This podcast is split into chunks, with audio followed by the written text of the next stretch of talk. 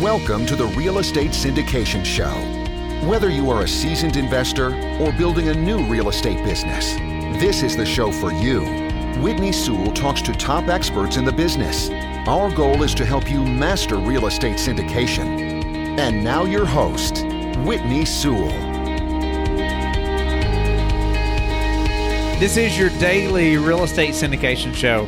I'm your host, Whitney Sewell. Today, our guest is Andrew Keel. Thanks for being on the show, Andrew. Thanks for having me.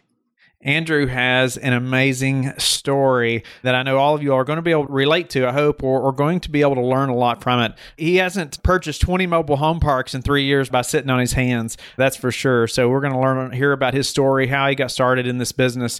You know, Andrew is a top 100 owner of manufactured housing communities. His team currently manages 20 manufactured housing communities across eight states. Andrew is training also for Ironman Florida in November 2020.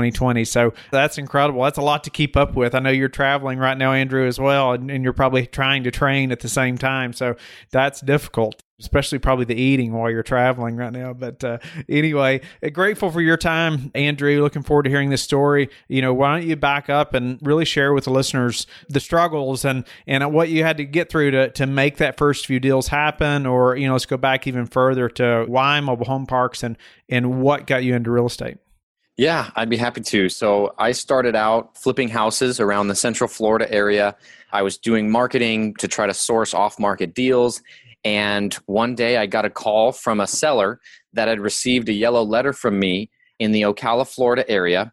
And it was through a probate letter that we had mailed out. And he had two mobile homes that were manufactured in the mid 1990s. These were nice vinyl sided shingle roof homes that were in parks up in Ocala, Florida. That he was the executor of the will and, and he was in charge of selling these and liquidating these mobile homes. That was my very first exposure to manufactured housing as a whole. I had no clue what was going on. I just knew that this was a motivated seller and a good deal. I mean, I went up, I met with him and he just wanted $2200 cash for both of the mobile homes. And i knew i mean it would cost way more than that to build these things. And they were in decent shape you know they had they needed little touch up stuff you know new carpet new paint things like that. So i did the deal not really knowing how i was going to make money on them so i bought the two homes for 2200 bucks. I got the titles. I came home and i got on youtube and i typed in how to make money with mobile homes. And i found this guy named lonnie scruggs who wrote a book called Deals on Wheels. And I just fell in love with this guy, fell in love with the business model to create mailbox money, where I would buy these homes and then sell them on contract to an end buyer. So I ended up, you know, making a good profit on these couple of deals. And then I ended up carrying it over and doing that again like 15 more times where I had a, a, several of these individual mobile homes that I had fixed up a little bit and then sold on contract. So that's where I got my start. And what really intrigued me to the, the mobile home park and manufactured housing business was the crazy amount of demand that I had for these two mobile homes. I fixed them up a little bit, took some pictures, and put them on Craigslist. And the demand was off the charts. I mean, I had like 25 people reach out in the first two days that were interested in buying these homes from me. So I was instantly glued. I ended up meeting a park owner a little bit further down the line, and he basically explained to me the benefits of owning the real estate versus the personal property that is the individual trailers. And I had an aha moment, and I just became obsessed with mobile home parks. I got every piece of you know training material. I went to all the boot camps. I just got hands on with every amount of content, every book, every webinar, every boot camp I could get my hands on. About how long ago was this time when you're like, okay, now this is what I'm going to do and I'm studying? Yeah, that was like 2014, 2015 that I was like diving in. I literally, from that lunch, I met the park owner. I went home and I wrote on my refrigerator, it's like a, a stainless steel fridge. I wrote in, with dry erase marker that I wanted to buy my first mobile home park that year. And it was like 2015 and then I kind of went through this. Uh, I think they call it the Valley of Sorrow, where I didn't end up buying my first mobile home park in 2015, but it was always a goal of mine. And I was building my funnel of leads. I had started mailing out letters, I started cold calling, and I eventually found a deal that was in Edwardsville, Illinois. And I contacted an investor that was in the, the MHU boot camp, the Frank and Dave boot camp that kind of teaches all, all about mobile home park investing. I contacted an investor because I didn't have enough cash to take it down myself. And he ended up partnering with me. We bought that first deal in June of 2017. And by that time, I had built this like wave of deal flow that started coming immediately after we closed that first deal. That first deal was a home run. It was off market. We got a really good price on it. And since then, I did five more deals with that same investor, all of which have been refied and, you know, all initial capital has been paid back. And since then, I've syndicated several deals. We bought a portfolio of five mobile home parks back in 2018. We're just continually buying parks and we love the business and it's been really good for myself and my family and created financial freedom for us. So that's my story and we love it.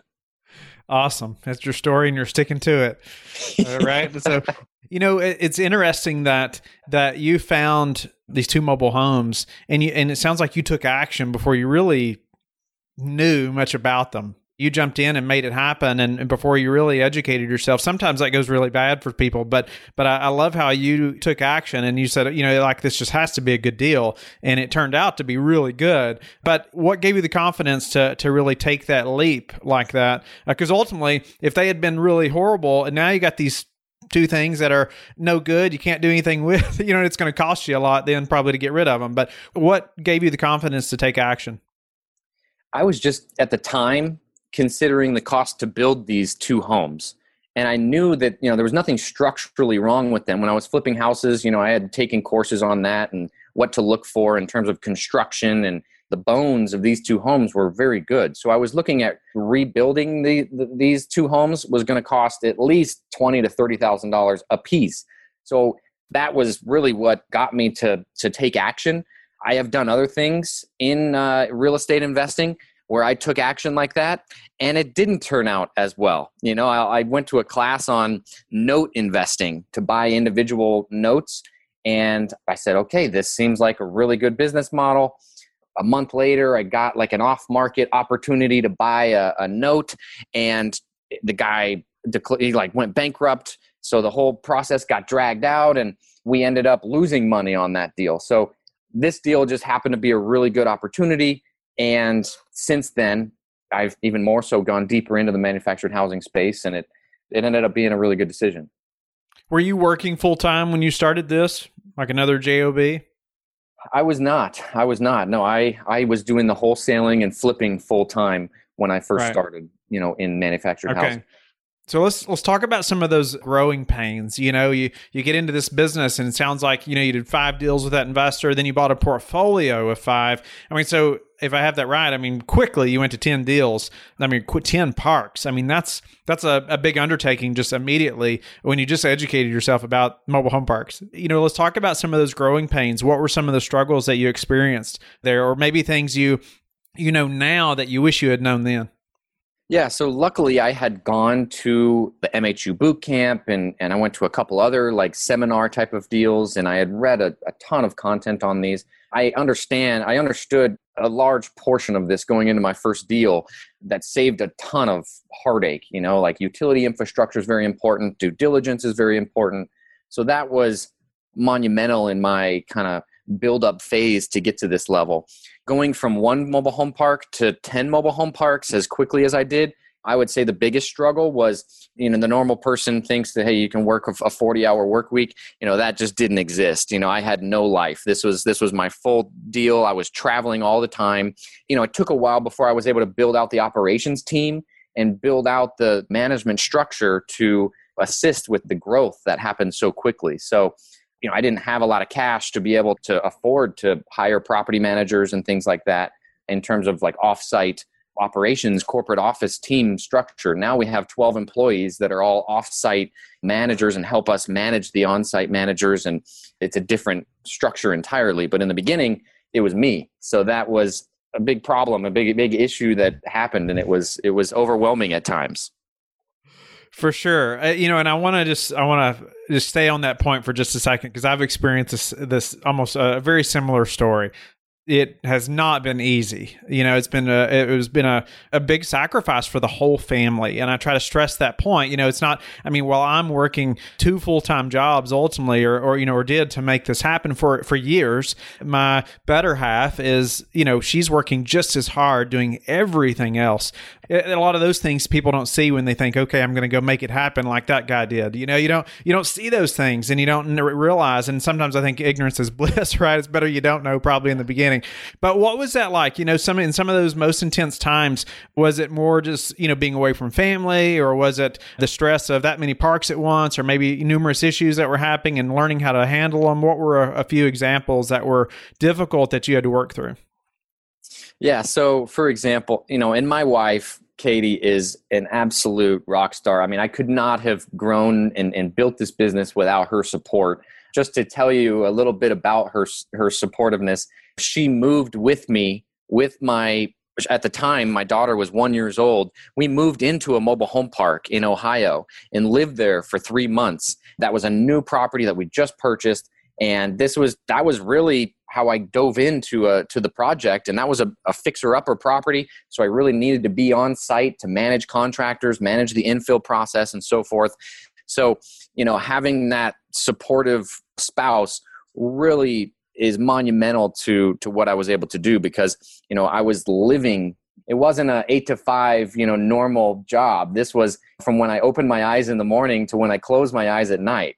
We were able to to understand that up front that this is a big commitment but in the end it's going to be worth it and it panned out that way that's incredible. I mean, it's an incredible story of just uh, the sacrifice that your whole family made, right? I mean, you all moved to a park. I mean, to make this happen, I just think it's so incredible, and just the success now because of all of you girls just teamwork and sacrifice.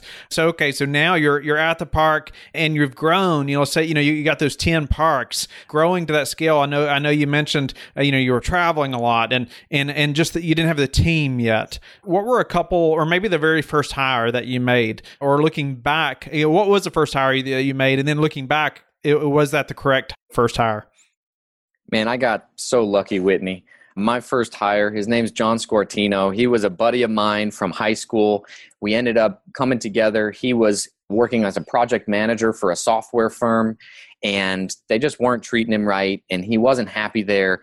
And the timing just worked out. It, it was just one of those things that's bigger than yourself. And I, I was able to hire him and basically put him in charge of operations and I was able to focus on acquisition so that we could keep growing, and that was just the best decision I've ever made. And he's still with me today. He's he's up here in Nebraska with me. We're living out of a Holiday Inn Express, you know, rehabbing uh, the park that we just purchased, and we're best friends. And that was just that is what has helped us grow to over 20 parks now is being a good team and understanding hard work. Wow. Okay, so that's incredible. Not not all first hires are, are that good, right? Exceptionally good. What was the next hire? What was the next important role that you had to fill? Yeah, so after that, we hired an offsite, uh, like an admin role hire, and we failed miserably.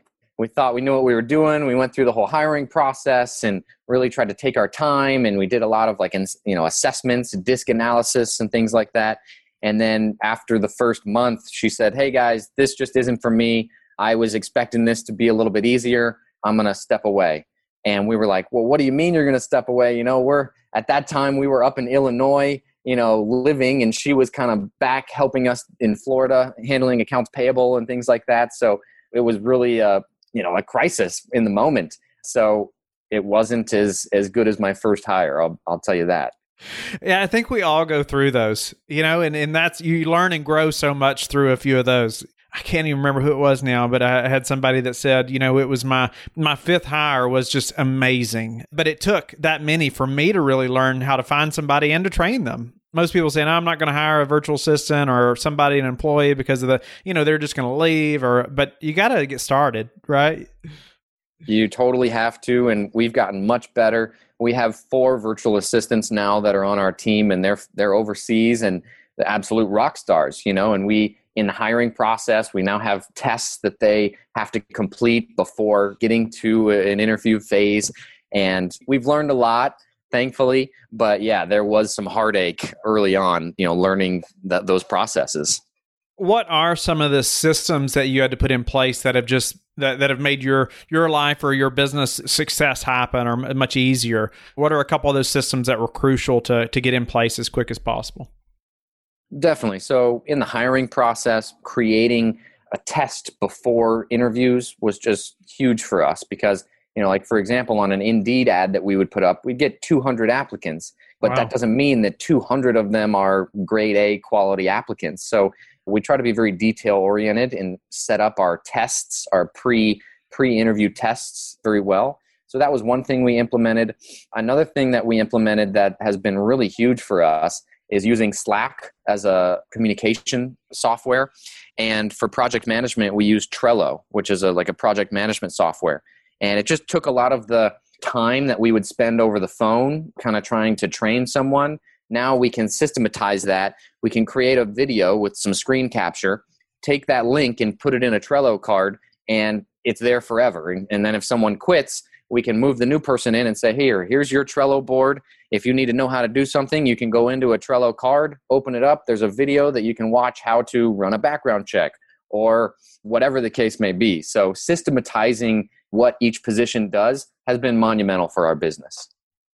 Systematizing what each position does.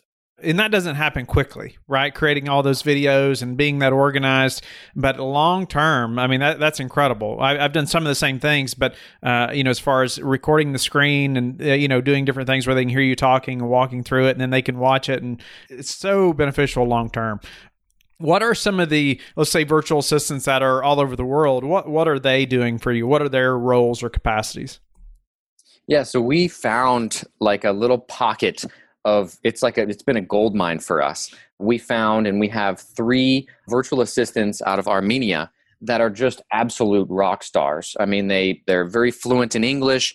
They are on the ball. All three of them were actually foreign exchange students and had had lived in the United States. And they are like project managers for us. So they are the direct contact for five on site managers and you know they're communicating in slack daily. They're updating their trello boards. Every park has its own trello board that we we update and they're communicating primarily with our head of operations through the trello board. So that's been absolutely monumental for us and we also have one additional virtual assistant that is our marketing manager and she's out of the philippines and she communicates with each on-site manager. She helps get you know the ads or the the postings for new listings on Facebook Marketplace, Zillow, Craigslist, you know all the platforms to market new homes that we're selling in different communities. And then she has her own Trello board that she keeps us updated with how many prospects have reached out and things like that. So that's been monumental in, in helping us keep our occupancy high.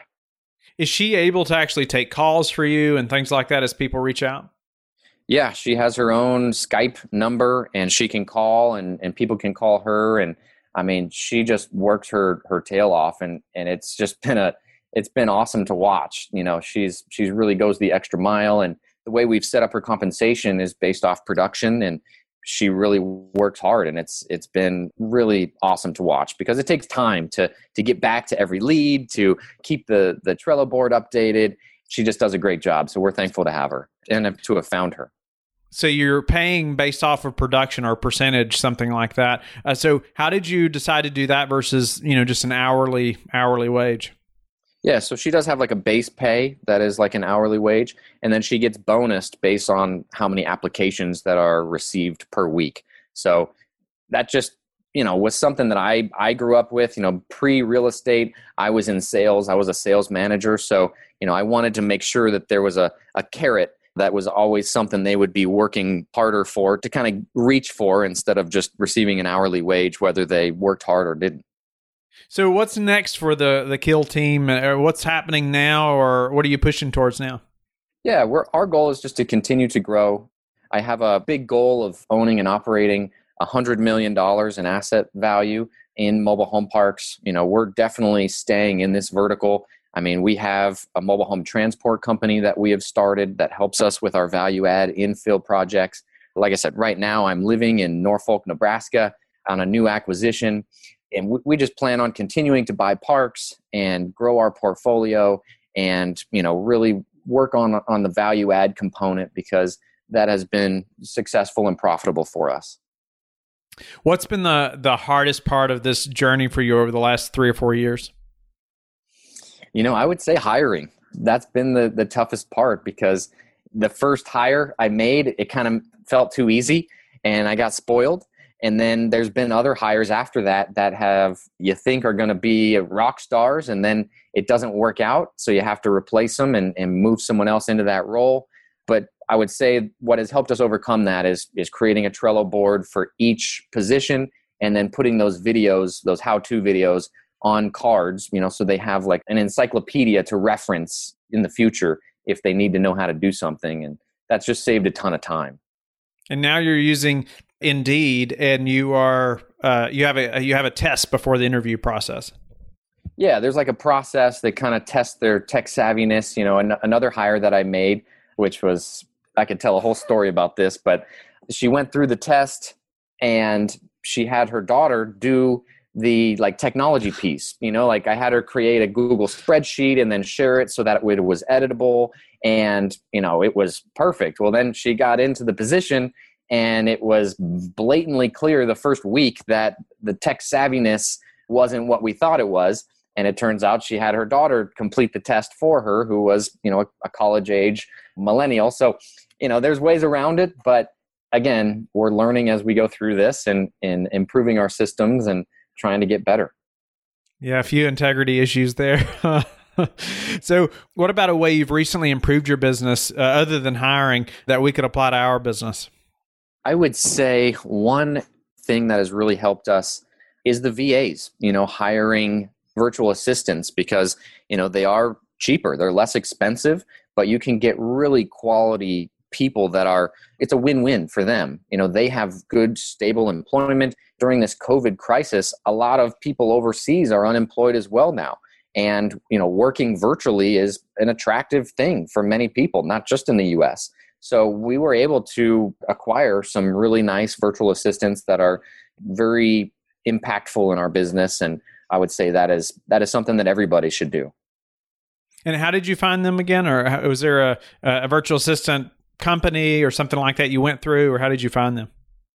Yeah, there was several websites that we posted the ads on. So I'm not sure which one specifically it, it went out to, but you know we would just post ads on the job boards you know specific per that country that we were targeting okay so what's your your best source for meeting new investors right now best source for meeting new investors i would say is referrals from previous investors we have a, a good number of people that reach out to us and i'll be honest we don't have a fund we are doing individual syndications and we have a small smaller team so we're only able to do five to seven deals a year but with that you know, we usually have pretty good demand from investors just based off of the network that we've been able to build. What's the number one thing that's contributed to your success? I would say tenacity. You know, whenever I hire someone, I always tell them up front, like, hey, this is not a, you know, sit behind a desk and and kind of look at social media all day. This is this is very involved. We hustle we're very hands on. And, you know, one thing that I, I always tell a new hire is, you know, we don't just send an email off and expect someone to read it and get back to us. We're the type that sends the email. We call afterwards to make sure they got it, and we call, you know, until we get an answer that that we need. So whether that's with contractors, whether that's with insurance agents, whether that's with a seller, we're very tenacious and we attack it. And I think that's why we get things done a lot faster than other operators. Follow up process is key. It's so key. Yeah. How do you like to give back? Love to give back many ways. Uh, we're very involved with our church. My wife and I are. One thing that I've, I've started doing is, you know, newer operators that are in the mobile home park space, they will bring deals to the table. And I've partnered with several of them on, you know, raising the money and then helping with operations. If they would bring a, a deal that fits the criteria, we would partner on deals together and that helps them get their foot in the door so that's something i've, I've done in the past and hope to continue in the future Wow. Well, Andrew, amazing show, just amazing story. I, I, just appreciate your willingness to share and, and us all learn from from just your your hard work and your your whole family sacrifice ultimately. And I just want to say congratulations on you know reaching financial freedom and just making it happen uh, in ultimately a short period of time, right? I mean, you know, you've done it, but it, that does not happen w- without a lot of hard work and and just being willing to keep getting up after getting punched in the face, right? I like to say that uh, it's just you know it happens, and and it's those that keep getting up, you know, that are going to make it. So congratulations to you. You know, I know the listeners would would love to learn more about you. How can they get in touch with you and learn more about your team? Yeah, the best way would be through our website. That's keelteam.com. It's just K E E L T E A M.com. Awesome, Andrew. That's a wrap. Thank you very much. Thank you, Whitney. Man, that was a great show. I really appreciate you having me. Don't go yet. Thank you for listening to today's episode. I would love it if you would go to iTunes right now and leave a rating and written review. I want to hear your feedback. It makes a big difference in getting the podcast out there. You can also go to the Real Estate Syndication Show on Facebook so you can connect with me and we can also receive feedback and your questions there that you want me to answer on the show. Subscribe too so you can get the latest episodes. Lastly, I want to keep you updated. So head over to lifebridgecapital.com and sign up for the newsletter.